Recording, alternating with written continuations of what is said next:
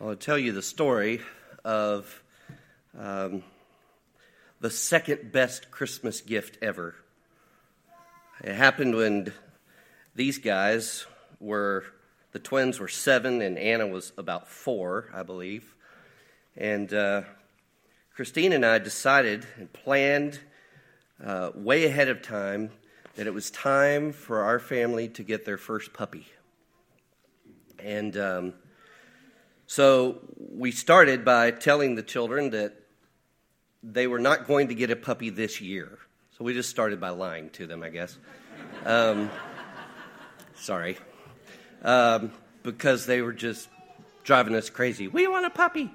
So, no, not this year. We'll get one, but it's going to have to wait. And so then uh, I started looking online, trying to find a breeder because what we wanted was a miniature dachshund. Um, and so I found a breeder, uh, and they were going to have a litter of puppies that would be ready just in time for Christmas. They needed to be six weeks old and weaned and ready to go. Well, lo and behold, the puppies were born on my birthday on November 9th. And uh, three weeks after that, Christine and I drove out, just 45 or 50 minutes away from where we lived, and uh, we saw the litter and we got to pick our puppy. And we went ahead and named him, since he's German, we named him Luther, after the great Martin Luther. Uh, and Luther means warrior, by the way. And this little guy was, a, you know, a three pound warrior. Um, so three, that was three weeks before Christmas. Christmas night, we had them ready, got those kids in bed, and uh, it was raining that night. And after they got in bed, I drove 45, 50 minutes out to pick up little Luther. Brought him home. Thankfully, he kept pretty quiet through the night in a little crate in our closet and didn't make a peep. Um, and then the next morning, Christmas morning, we had a plan. Christine had purchased his uh, little doggy dish and some doggy toys and a leash and a collar, I think. And she had those placed out in the sunroom away from the living room where we'd be doing the gift giving around the tree. And uh, what probably now probably seems kind of cruel, we, we said to the kids, hey, go look out on the sun, in the sunroom and, and see what's out there. And so they went out and looked, and there's doggy dishes and toys and doggy things. Well, being the young, innocent little foolish children they were, they said, Oh, fun, now we can play doggy together. well, that was all a, a, a, distraction to keep them distracted while I got Luther in a little Christmas box with a lid on it. Um, he could breathe, I promise. No, no dogs were hurt in, in this activity. Um, into the living room and ready, and so they came in, and uh, we said, Okay, guys, your big present is in this box. And uh, so gather around it, and when we tell you, you can take the lid off and see what's inside. So they did, and amazingly, Luther stayed still. And uh, on the count of three, they pulled off the lid, and and Abby said, "It's a puppy." And she looked at us and said, "Can we keep him?" And being a loving father, I said, Well, sure, you can keep him. that was the second greatest Christmas gift ever given because we just wanted to overwhelm our kids with an awesome, amazing gift. And we planned it and we provided it and and it it worked. And it was probably I'd let them vote and say best Christmas ever. Okay. Um, but tonight we're talking about the best Christmas gift ever. And there's one verse I want us to focus on for just a minute. John 3:16. For God so loved the world that he gave his only son that whoever believes in him should not perish but have eternal life. Let me just break this verse down for you a little bit. For God so loved, God so loved the Father, the Son, and the Spirit, the three in one God. The Bible says He has planned from eternity to provide the greatest gift ever for us. He has planned from eternity. And listen to what the verse says. His motivation, his heart behind this was love. Don't ever forget that Jesus was given for you because God the Father, the Son, and the Spirit love you. They want to overwhelm you with love. For God so loved that He planned in advance and provided at the perfect time the gift of His Son. But it says, For God so loved the world. Um, I was giving a, a puppy to cute little kids. God was giving his only son to rebellious sinners like you and me, to the world that was broken because of the rebellion of God's children, Adam and Eve, and everyone since then. Romans 5 says that even while we were still his enemies, Christ died for us. God so loved the world. God so loved his enemy. He gave his only son. God gave us um,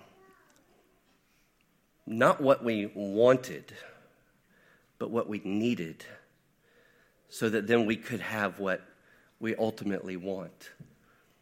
What all of us want, anyone made in the image of God, which we all are as humans, we all want what we lost in Eden. We all want to be fully known by God and one another, fully loved by God and one another, and fully engaged in what God has created us to do. That's really, really, when you get down to it, what we all want.